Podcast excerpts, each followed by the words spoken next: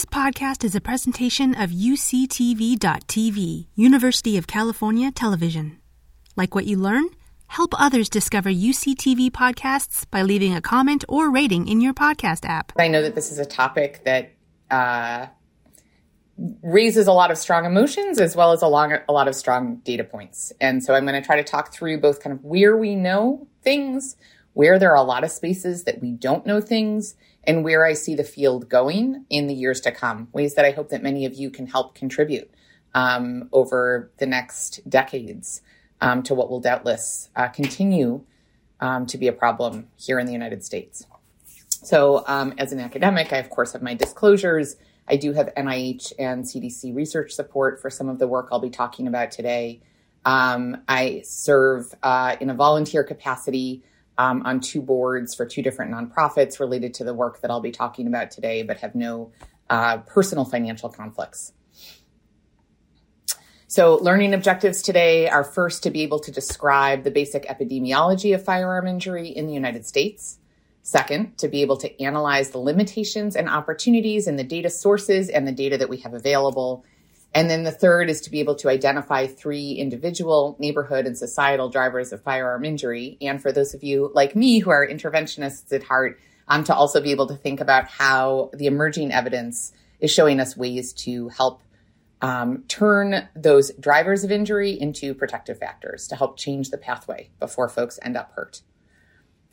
So I'm going to start um, with a, a little bit of the why um, for why I do this work, um, why I care so deeply about uh, firearm injury and firearm injury as a public health problem in the face of so many other public health problems that we're facing, um, and, and how I came into working on this as uh, a public health problem that we can solve through science. Um, so I have worked in the area of violence prevention. Actually, Corey Peek-Asa, um, your vice chancellor for research, uh, was an early remote mentor of mine um, in the world of injury prevention. Um, so have been working in violence prevention since long before um, I, I, honestly went to college or med school or got my um, public health degree. But had always thought of violence as kind of being around gender-based violence and sexual assault, and hadn't actually spent a lot of time thinking about um, firearm injury in particular, as in the same vein as I thought about the other types of violence that I worked in. And that started to shift for me um, about 15 years ago. Um, I was a relatively new attending emergency physician. I was working in the emergency department on a warm July night, much like tonight. Uh, I'll be heading to the ED after I, I, give this talk actually tonight. So it was, it felt almost exactly the same. It was a hot evening. We knew that um, the evening was going to be full of community violence. Um, that was just part of our bread and butter of emergency medicine. Um, and lo and behold, we got a call from EMS um, that they were coming in with a young male with a GSW or gunshot wound. Now, this being early July, our whole medical team had just turned over. Residents kind of move up a level, med students get into the clinical sphere for the first time. Um, and so there was a lot of excitement almost in the room because people think of gunshot wounds as being part of what we do in emergency medicine. And for many folks, this was going to be the first time they were going to get to be part of the resuscitation um, of someone who had been shot. Sounds morbid, but but true. So we had med students and social workers and radiology techs and our trauma surgeons, and I was there as the the head of um, the emergency medicine team. Um, and we're all kind of prepping the room, ready for what's going to come in. And then EMS pulls up. Rhode Island is a pretty small state, so it doesn't take a long time for, for EMS to get there. And they walk in, which is never a good sign. Um, and they walk into the room, and the room goes quiet. Um, and it went quiet because it was not at all what we were expecting. It was not um, a young man who had been shot through uh, because of an argument or um, in an episode of community violence but rather it was a young man who had shot himself um, in the head. And as the story turned out, um, he had had a kind of emotional thing happen that day, um, knew where his father's firearm was, knew how to access it, and had gotten a hold of that and, and used that to what to do what ultimately killed him. We were we were on the wound was very clearly non-survivable. Um, this was the first time that I had ever seen a firearm suicide in the emergency department. We see a lot of suicide attempts every day. It's also, unfortunately, part of the bread and butter of our practice.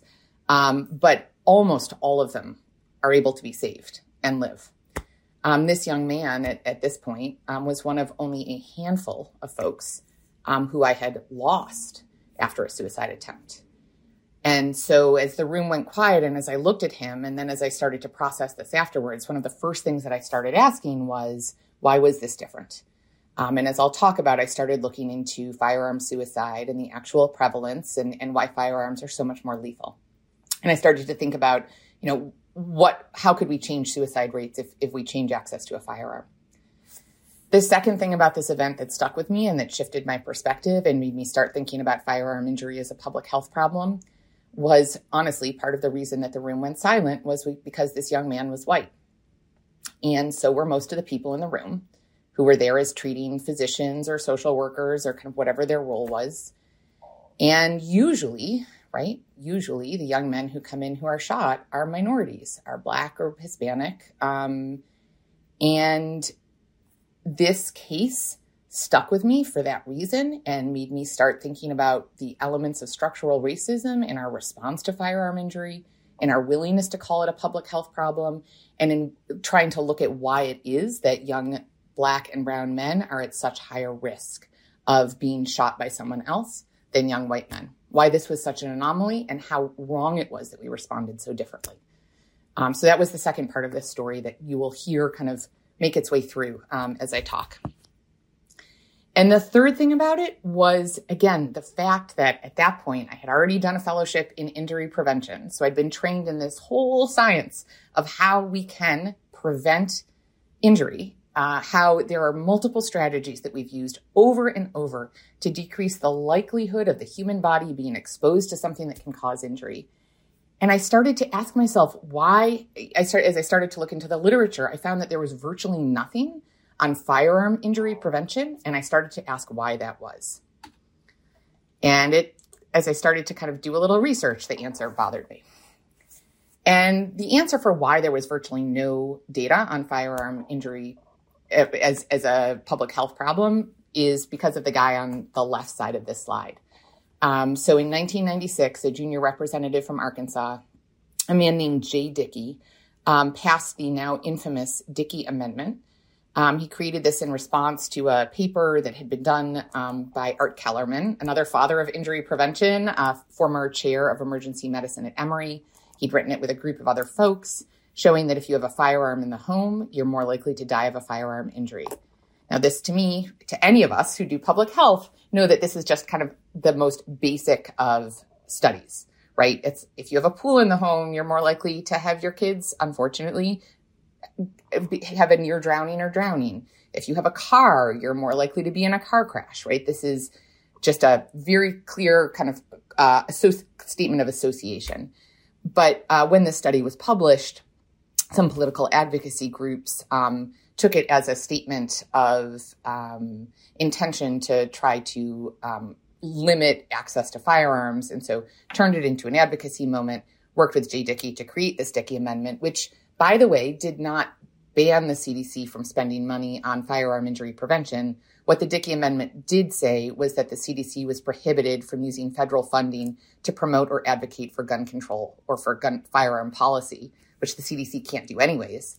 But when the Dickey Amendment was passed, all the money that the CDC had been spending on firearm injury prevention was taken away from them in a very clear signal that this type of research and, and um, implementation would not be tolerated. And from 1996 up until, as I'll talk about, up until 2020, the CDC got zero dollars in appropriations for firearm injury prevention research.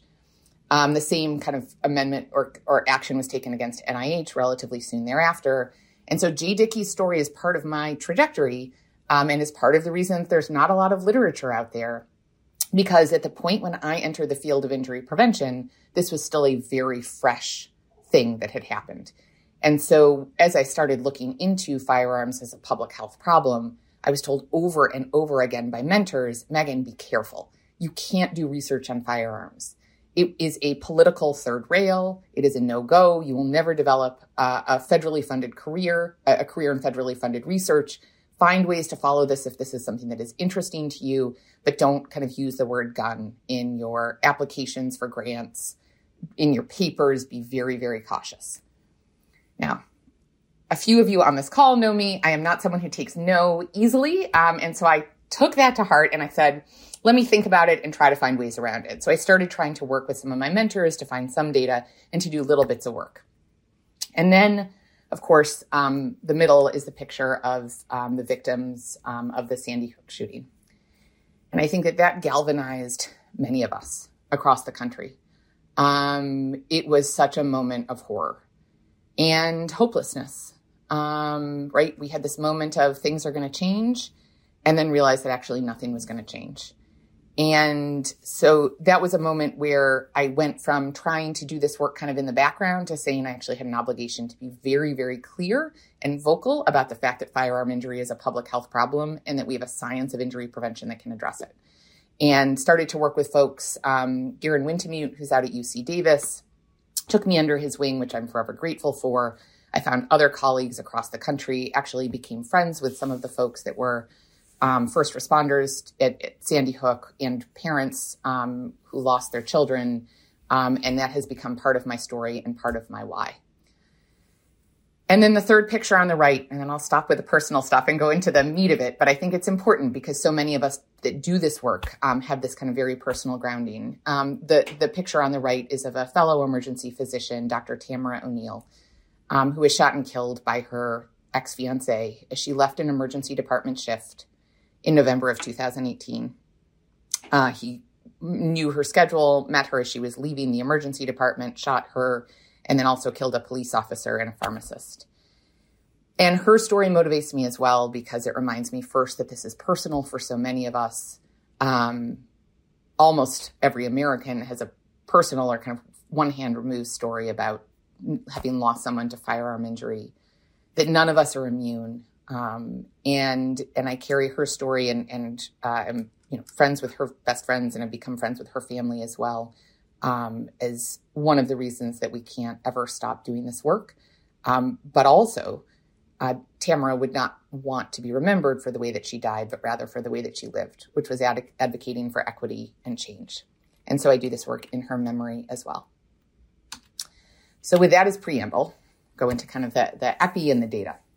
So the kind of underlying thesis behind all that I'm going to talk about for the next 45 minutes or so is that firearm injury is not just a public health problem, but it's an epidemic. And pre COVID, when I would say that, people who are not in public health would say, What is an epidemic? And so I think it's worth saying out loud why I think that public health firearm injury meets the definition of an epidemic. It's because the CDC's official definition is the occurrence of more cases of disease than expected in a given area or among a specific group of people over a particular period of time. And as we will see over the next few minutes, although it is distributed across the United States, it is certainly concentrated among certain groups, and the numbers are going up year after year. Um, I'm going to acknowledge that what we all experience the fear of, and part of the reason that I'm here giving this talk today is because of mass shootings. Um, I am a mom of two. I they're getting older, um, but I still put them on the bus every morning uh, during the school year and kind of say that little uh, internal prayer that nothing will happen that day. And this is a really real and valid fear uh, in this country, sadly. And now it's not just schools, right? But parades and yoga classes and churches and name the place. Um, th- there is a level of fear uh, which should not be tolerated. But the reality is, is that mass shootings are just the littlest drop in the bucket or the very, very tip of our injury prevention pyramid. Um, the reality is, is that across the United States, more than 100 people are killed and more than 200 are injured every single day. Now, 60% of those deaths are suicide related, um, which is an important kind of part of just contextualizing the fear of mass shootings.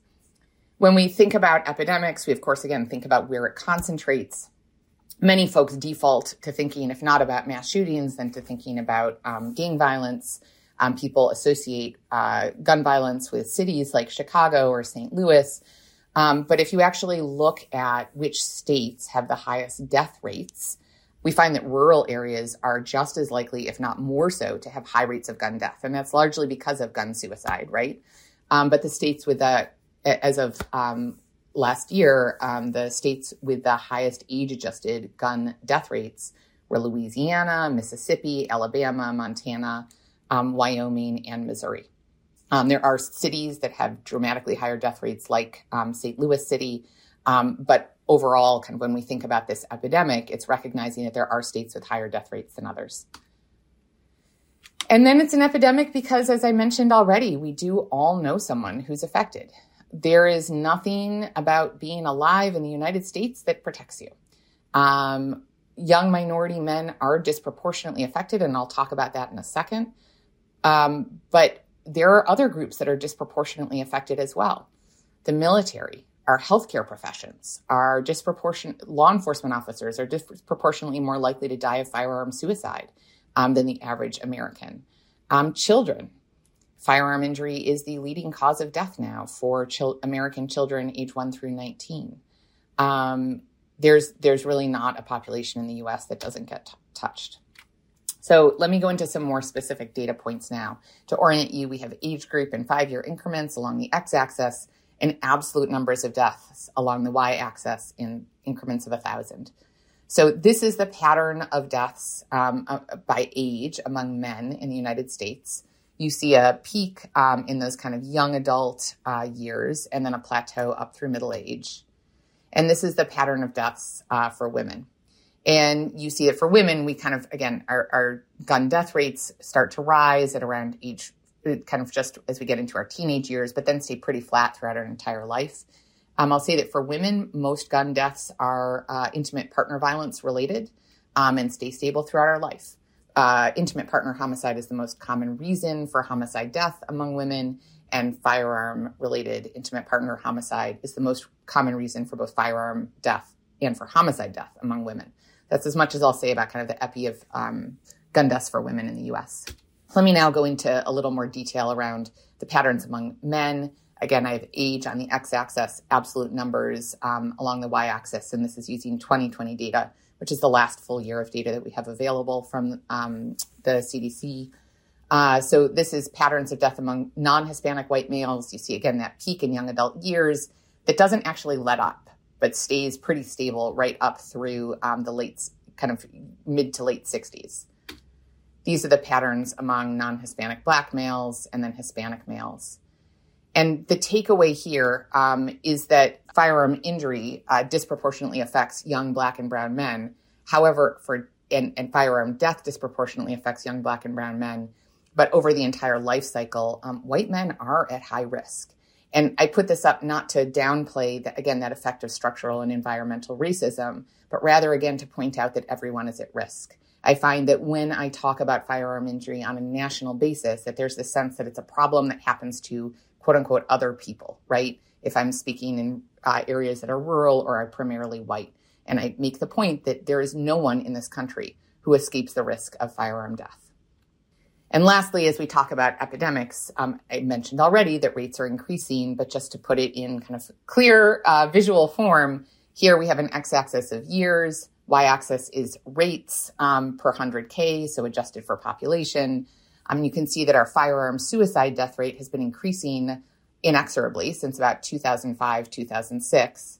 Our firearm homicide death rate, um, if I track this back further, um, it was quite high in the 80s and early 90s from the 90s to, to, through most of the 2000s it was pretty low and then started to go up around 2013 2014 and obviously increased dramatically during the pandemic. Um, there's some preliminary data suggesting that firearm homicide has decreased this year compared to last year but we're still waiting um, on final rates.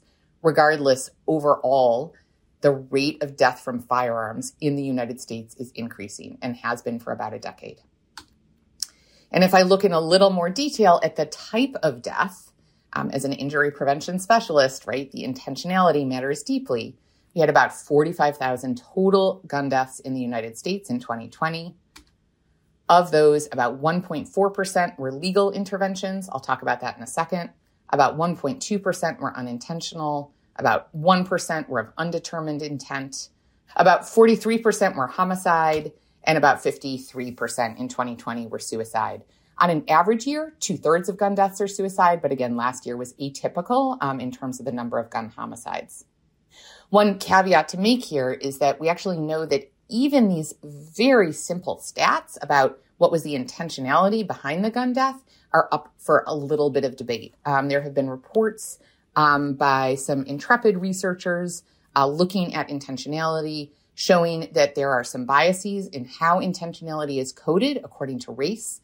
Um, as many of us know who work in um, injury, uh, many states or, or, counties have coroners who are elected rather than um, trained medical examiners. And so there's um, a lot of area for um, uh, kind of opinion in, in how a death gets coded. And so the number of unintentional versus suicide versus homicide injuries may not actually be completely accurate. This becomes particularly important when you look at those law enforcement involved shootings. Um, this is an area where there was virtually no research for a very long time. There's now a growing but still very small body of research. Um, and there was a paper published um, just uh, last year that looked at adjusting reported counts um, of police related shooting, fatal shootings um, using other data sources and found, not surprisingly, that what's reported um, through existing data sources is off um, compared to if you actually go using media reports and, and other sources of data. Um, and so up, created a model that adjusted, um, and I can talk more about it in Q and A. Um, that actually created a, a, better estimate of the number of um, law enforcement involved deaths year by year. They then go into kind of by race, ethnicity, or, um, urban location, et cetera, um, which is a, a, growing area of work. I'll also acknowledge um, that I've talked a lot about deaths and not so much about injury, and there's a really good reason for that. Um, the CDC has pulled uh, firearm injury data out of WISQARS um, because the National Electronic Injury Surveillance System that they use uh, that takes a sample of uh, injuries from emergency departments around the country um, and then adjusts it to present national um, estimates of injury rates has been shown to be quite biased for firearm injury. So we actually don't have an accurate count of the number of injuries that happen across the United States, which as a public health professional is astounding, right? I can't even tell you accurately how many people are hurt but not killed. Um, never mind getting into things like some of the um, uh, things that we care about that often get discussed in the policy sphere, like so called defensive gun use. There's absolutely no way to count something like that. Um, currently, there are zero good data sources um, as to whether or not it happens, how often, how often it results in a shooting, et cetera. Um, so this was a nice paper that came out of some colleagues at Penn, um, looking at uh, injury rates according to age and intentionality. They all and um, by urban versus rural.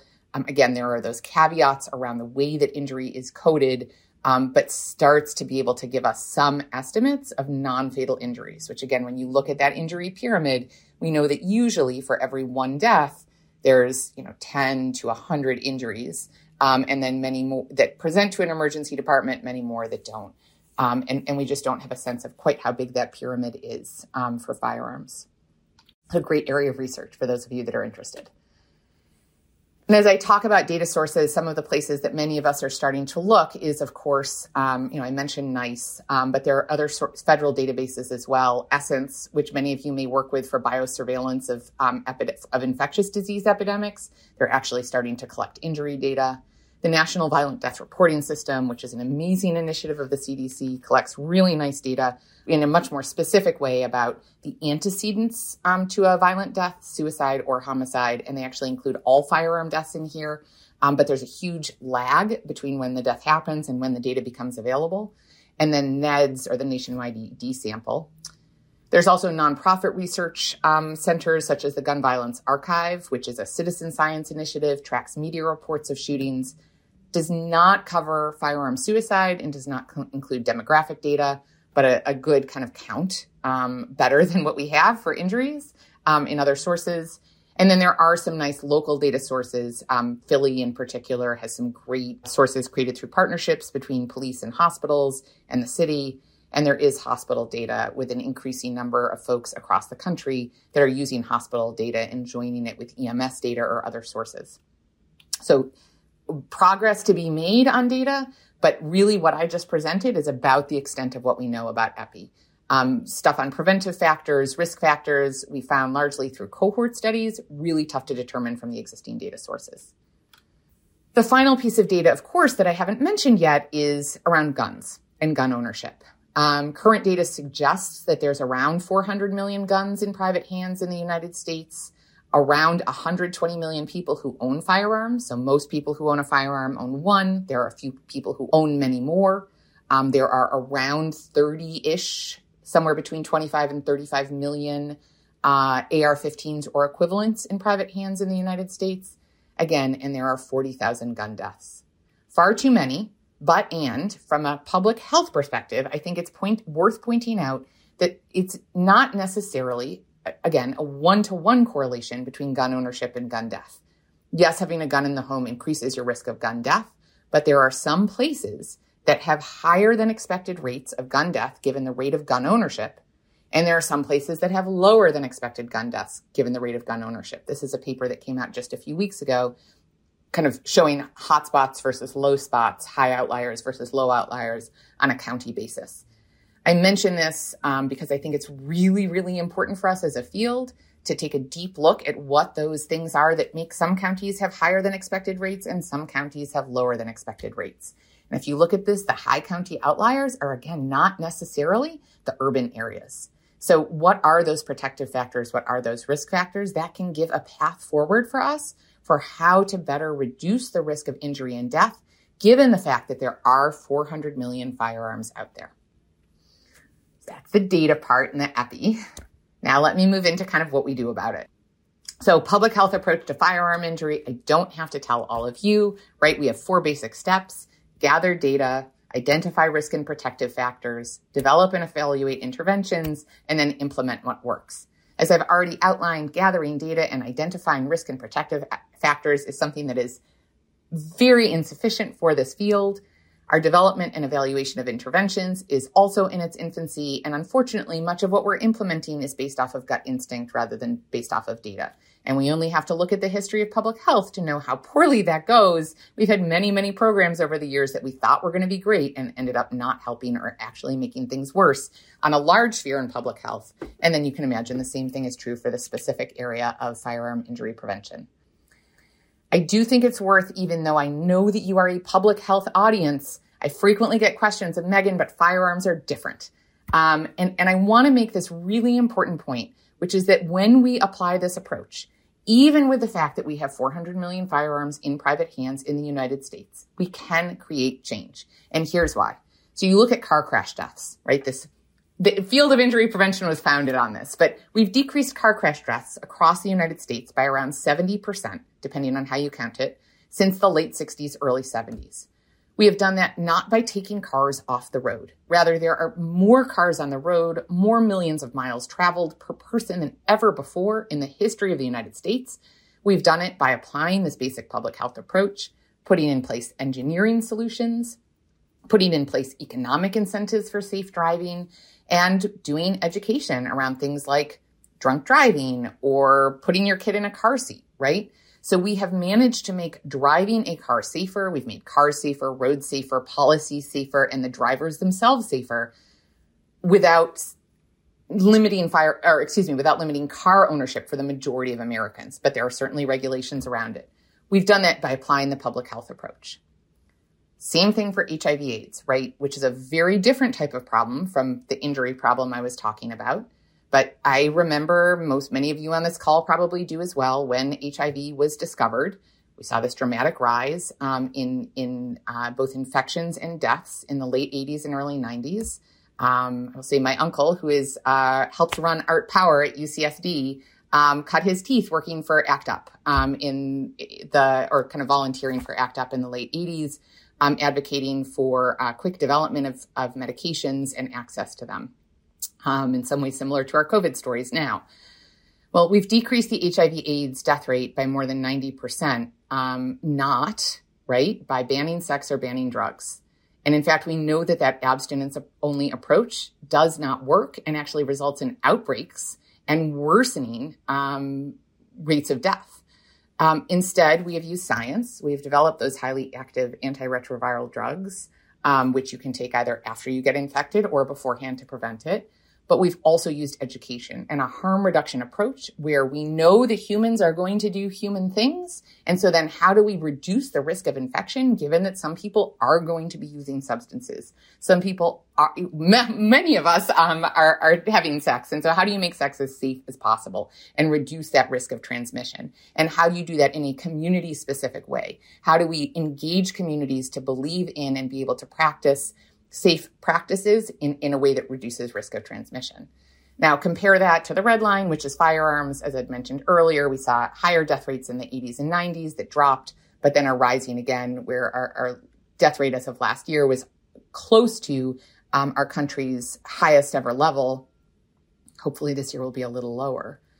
Um, but I would argue that a big part of the reason why our firearm death rates are, are increasing is because we have not applied this basic public health approach, which is not about labeling or judging, but rather about using data, again, identifying risk and protective factors, and then developing and implementing interventions that actually work.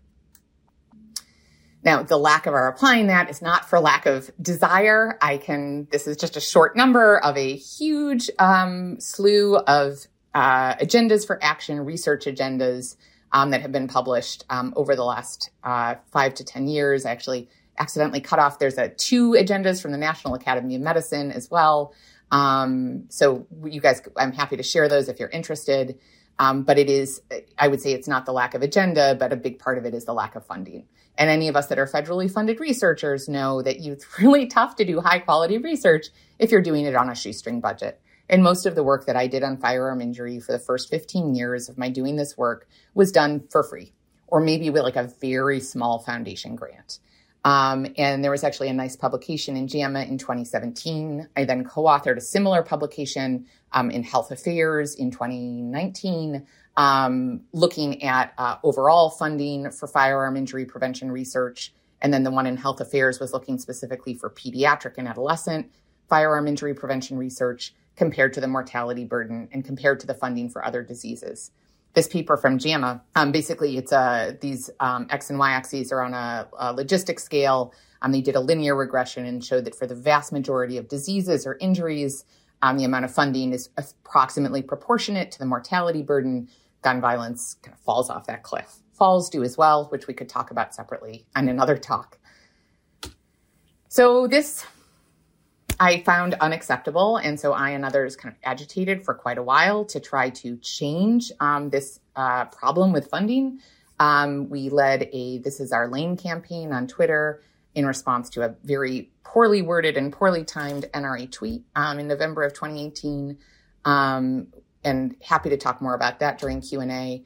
But it eventually, thanks in part to the This Is Our Lane campaign, as well as to the sustained work of many, many, many groups across the United States, um, finally uh, got uh, funding released or appropriated to the CDC and to the NIH for the first time in more than 20 years, um, starting in 2020.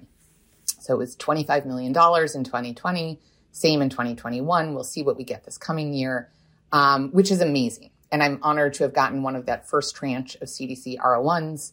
But I also want to point out, if I go back to that prior slide, it is a drop in the bucket. We need billions in order to make up for the 24 uh, years of no research. And we've got 25 million a year split between NIH and CDC. So better than nothing, but still far from sufficient.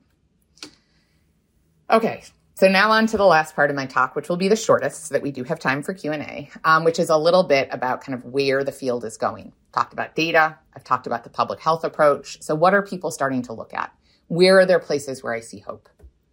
So one is around um, healthcare provider interactions. And you living in California, your state has been tremendously forward thinking. This is a program based out of UC Davis called Bullet Points, um, which is funded through the California Wellness Foundation as well as now through the legislature um, to develop um, programs that help teach healthcare providers how to have these harm reduction conversations with patients in a way that's non judgmental and effective. Hopefully, they're going to be able to study it soon. Right now, it's just mostly been developed based off of expert consensus.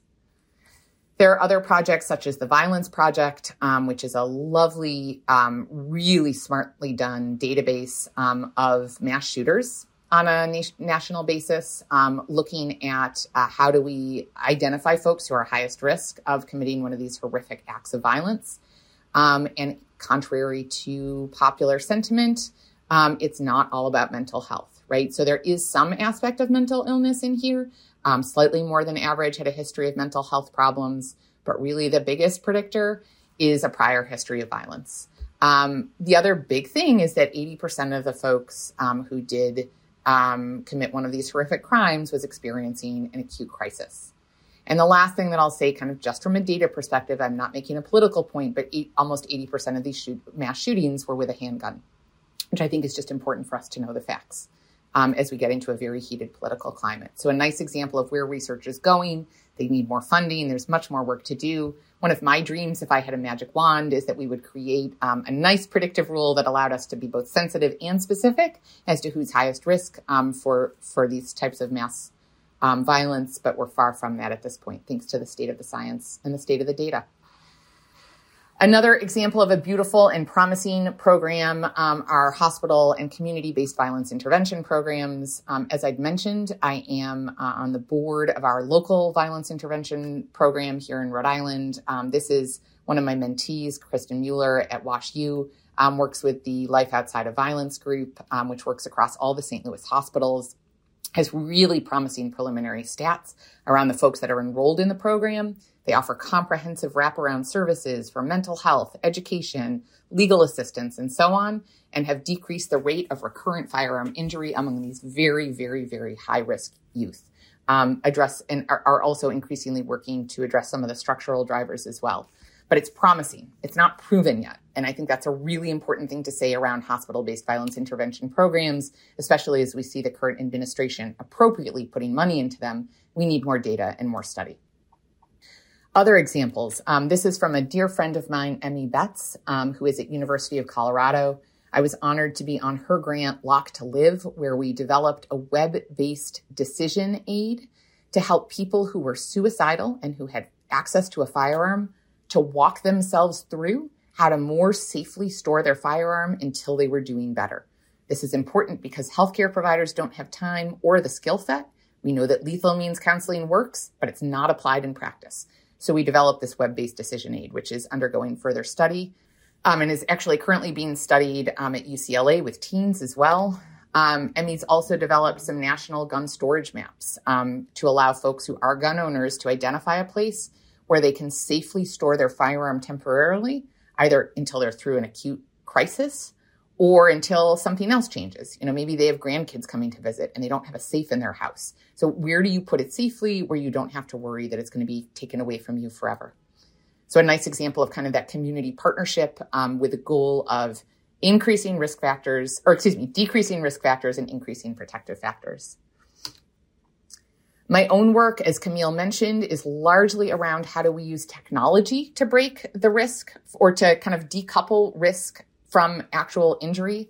Um, I've done a lot of work with text messaging, Instagram, social media monitoring and intervention, and other programs um, to uh, help youth who are at particularly high risk of physical violence and firearm injury to increase conflict resolution skills, improve emotional resilience, improve bystander interventions, and so on. And our data so far, our preliminary and pilot data, is quite promising. We're in the middle of a bunch of big studies. Um, but like everything in firearm injury, it's all still kind of in this pilot level, right? Another project that I'm proud to work on is that CDC grant. Um, we're partnering with 4 H Shooting Sports. Um, for those of you that are familiar with 4 H, it is a national um, leadership program for youth across the United States incredibly powerful um, in terms of kids that participate in 4 H in general have better educational outcomes, um, better health, um, better career outcomes, and lower injury rates than youth that do not participate in 4 H in their communities. Shooting Sports is a program that's offered to, depending on the year, somewhere between 200 and 500,000 youth aged 8 through 17 across the United States. It's for kids that grow up in communities where firearm ownership is common hunting and fishing is common, right? It teaches them the basics of safe firearm handling and teaches them a lot about unintentional injury prevention, but it doesn't teach anything about intentional firearm injury prevention. So we're working with them to train them in a bystander intervention program to help them recognize risk and intervene long before an injury happens. So things like, you know, they have a friend who's involved in a dating violence situation or who's showing signs of being depressed. What are the steps that you can t- take to help reduce that risk? Stay tuned for results. I work on the nonprofit level. Um, I mentioned Affirm, which is a nonprofit that I helped co-found um, with Chris Barsotti, an emergency physician in um, Vermont. We're now based at the Aspen Institute, dedicated to creating um, nonpartisan conversations around the public health approach to firearm injury, really trying to bring together firearm owning communities and public health professionals, which are sometimes the same. 40% of Americans have a firearm in the home, um, but trying to kind of take that conversation to the next level um, there's some brilliant work going on around structural interventions. If I go back to um, my original why for why I do this work, um, and that kind of recognition of the environmental and structural factors that play into our acceptance of firearm injury on a national basis, um, a lot of that is around structural racism. And I have colleagues across the country that are doing great work looking at how we address that. I, in particular, want to call out the work of Dr. Gina South, who's at Penn, um, who's received a number of grants from NIH and also has some really promising paper or positive effect paper showing actual efficacy already, um, done with Charlie Branas, who's at Columbia, um, looking at uh, when you put um, gardens into vacant lots. So if you take a vacant lot in a city and put a garden in, and randomize neighborhoods to either get their vacant lot put have a garden put in or not the neighborhoods that have the vacant lot be greened have lower rates of fire uh, guns shot, violent injury, depression, stress, etc. in the community surrounding where the garden is put in.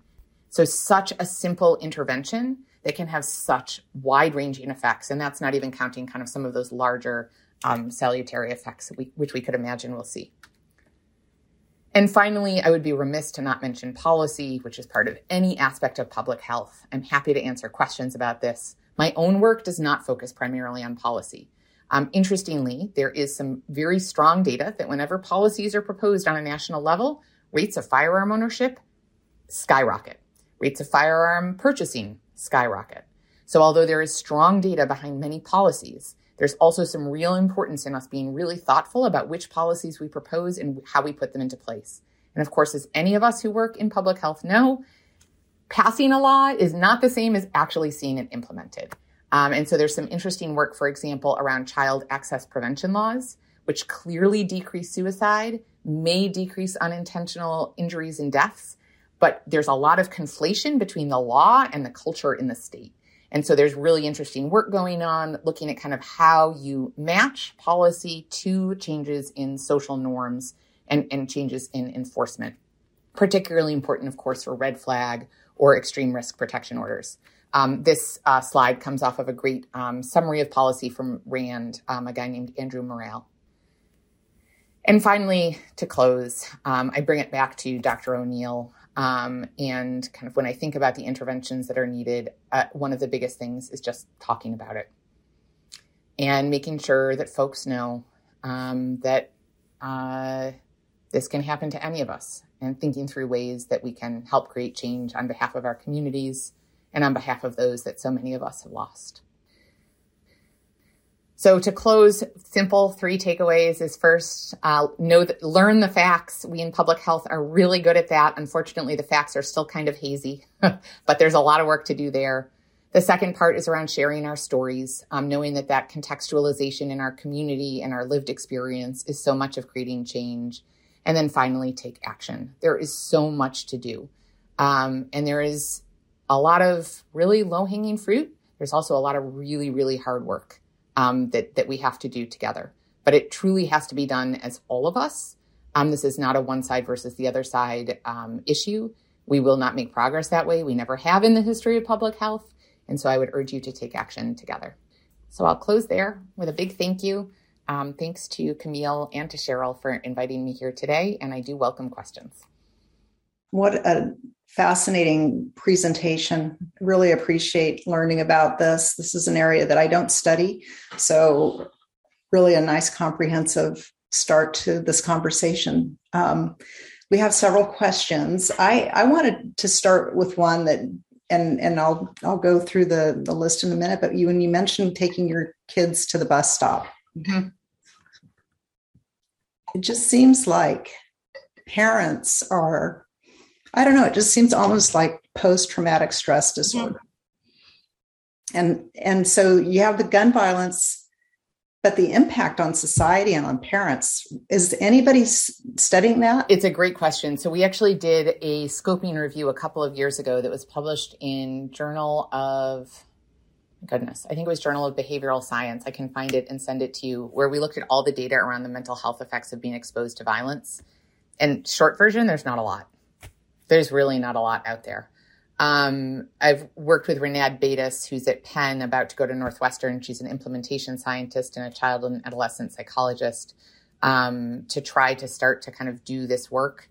Um, there's certainly some qual data suggesting um, that it is almost kind of post traumatic stress for us as parents.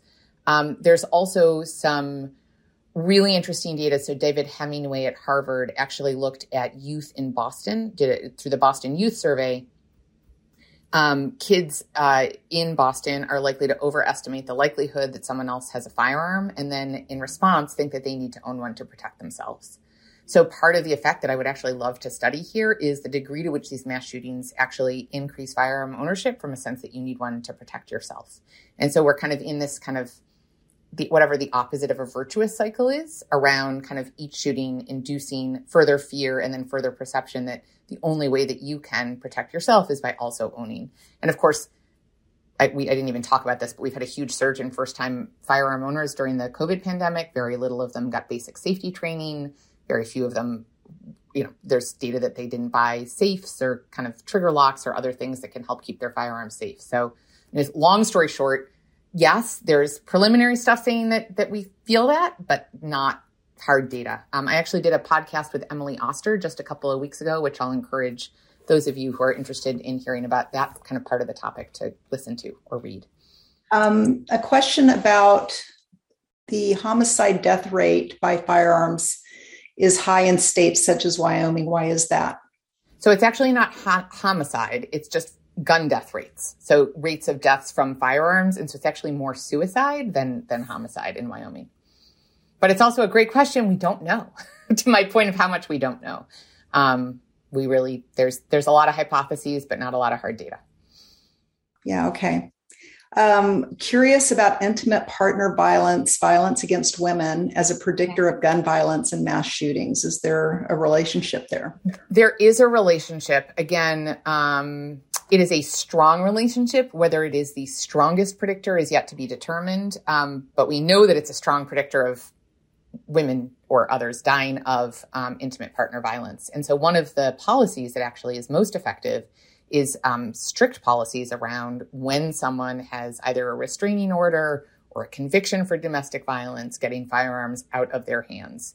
Um, unfortunately, even in states where those laws are passed, there is that lack of enforcement, which limits the efficacy of those laws. So, if you are in a, you know, and, and you look at California, you guys have some of the strictest um, firearm policies in the country, um, but there's still a lot to be done with implementation. Um, another question. Really enjoyed this presentation, Dr. Ranney. Full disclosure, I've been a Twitter fan for some time. I'm just starting a collaboration with a community, uh, an anti-violence, a community anti-violence group who engages with gang members we are hoping to explore and identify opportunities to rebuild trust and communication with law enforcement as a potential means to support gun violence prevention. Any mentors, studies you might suggest that are doing similar work?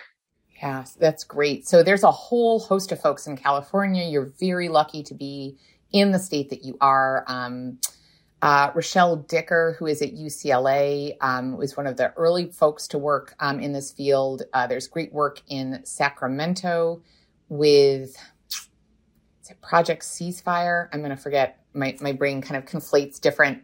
So there's Project Wraparound, Project Ceasefire, um, Caught at the Caught in the Crossroads um, are all California-based programs, both community and uh, hospital-based, that have shown some promising um, preliminary data. There's a program called Cure Violence, um, which is based out of Chicago, um, which has, again, lovely, promising data. And then if you are working with a hospital, there's the, the HAVI or the Hospitals Against Violence Initiative, which is a collaborative of hospital based violence intervention programs, um, which is worth joining. There's many reasons we love being in California. um, based on your knowledge of UC San Diego's strengths, how can we contribute to gun violence research? Name the area of public health, and there is a need to contribute. So, I mean, it's almost it, it's almost more difficult for me to say places where you can't contribute. I mean, one of the things about this field is that it is so wide open, whether it's EPI, whether it's behavioral and social science and intervention development and implementation, whether it's looking at policy evaluation and implementation, um, or whether it's developing new biostatistical techniques to deal with all of this missingness and um, uh, kind of non-random bias um, in our data sets, there is a need for all of us. Um, I'll say, you know, for environmental health, um, looking at the effect of lead and other environmental pollutants on um, on on the trajectory of violence, right? So I I, I really couldn't. Um, I can't even begin to say where we can't, where you couldn't make a difference. Um, and I think about this little elementary school down the street from me, and I'm sure that they had good intentions when they labeled their exercise program "Run for Your Life." Oh, but label, you know, even how we frame yeah. what we're trying to do to promote health yeah. can can we we need to really rethink how we're framing our rhetoric. And I think yeah. that school down the street might be one place that I can maybe start start a conversation. I love that, Camille. I will actually say kind of a related thing for those who are interested in, in that question around language, which I think is so important, um, is uh, we, Emmy Betz and I, along with a couple of others, wrote a piece in AJPH around the words that we use around firearm injury. So not so much about all the ways that gun imagery is part of our conversation, but rather the words that we use in firearm injury prevention from that harm reduction approach. So I would recommend folks that are interested in, in doing this work to look at that publication. Um, we just have a few more questions and a few more minutes. Are there studies looking at threat assessment programs at schools and effective interventions? This is a wide open field. Um, there's a lot of companies that say that they have great data, but there's not been a lot of rigorous academic assessments. Threat assessments in general are a big part of forensic psych and are, are well established, um, but it's a it's a big area for potential research, including the trauma that it causes that some of this causes for teachers. So the, the, if we talk about kind of, act, I mean, we didn't get even into active shooter proto, um, trainings um, and lockdown drills. Yeah, taking the kids to the bus stop and then going to school, and then the teachers are working in that environment. It just is, it's really um, tragic. Mm-hmm. I'm assuming, without data backing it up, that if a woman lives in a home where there is a gun, then she is most likely the victim of that gun. Is that true? Great question. Don't actually totally know. Um, but based on the um, data around the relative prevalence of different types of gun deaths, it's actually suicide is the most common cause of gun death, not intimate partner homicide, um, or it's the most common mechanism of gun death. So I don't know that that assumption would actually be true because my guess, based on the data that Art Kellermann created in the early 90s, one would suggest that suicide is more common. So, one more question Are there any studies of the effect of fear of potential gun violence on student mental health? There's that scoping review that um, I did, and I can try to find it and send it to Camille afterwards. I forget the exact year that looks at some of this, but there are no really, there, there are a couple of preliminary studies. There are no great ones out there. Well, thank you so much for taking time to answer the questions and for your amazing presentation. And I hope this is the beginning of a conversation and potential collaborations that we have with you and Brown University. And there's obviously clearly a lot of work to be done, and we really appreciate you being here today. So thank you so much, Dr. Ranney. Well, thank you for the invitation. Thank you all for joining today, and I look forward to staying in touch and seeing the world change thanks to our work. You've been listening to a podcast by University of California Television. For more information about this program or UCTV, visit us online at uctv.tv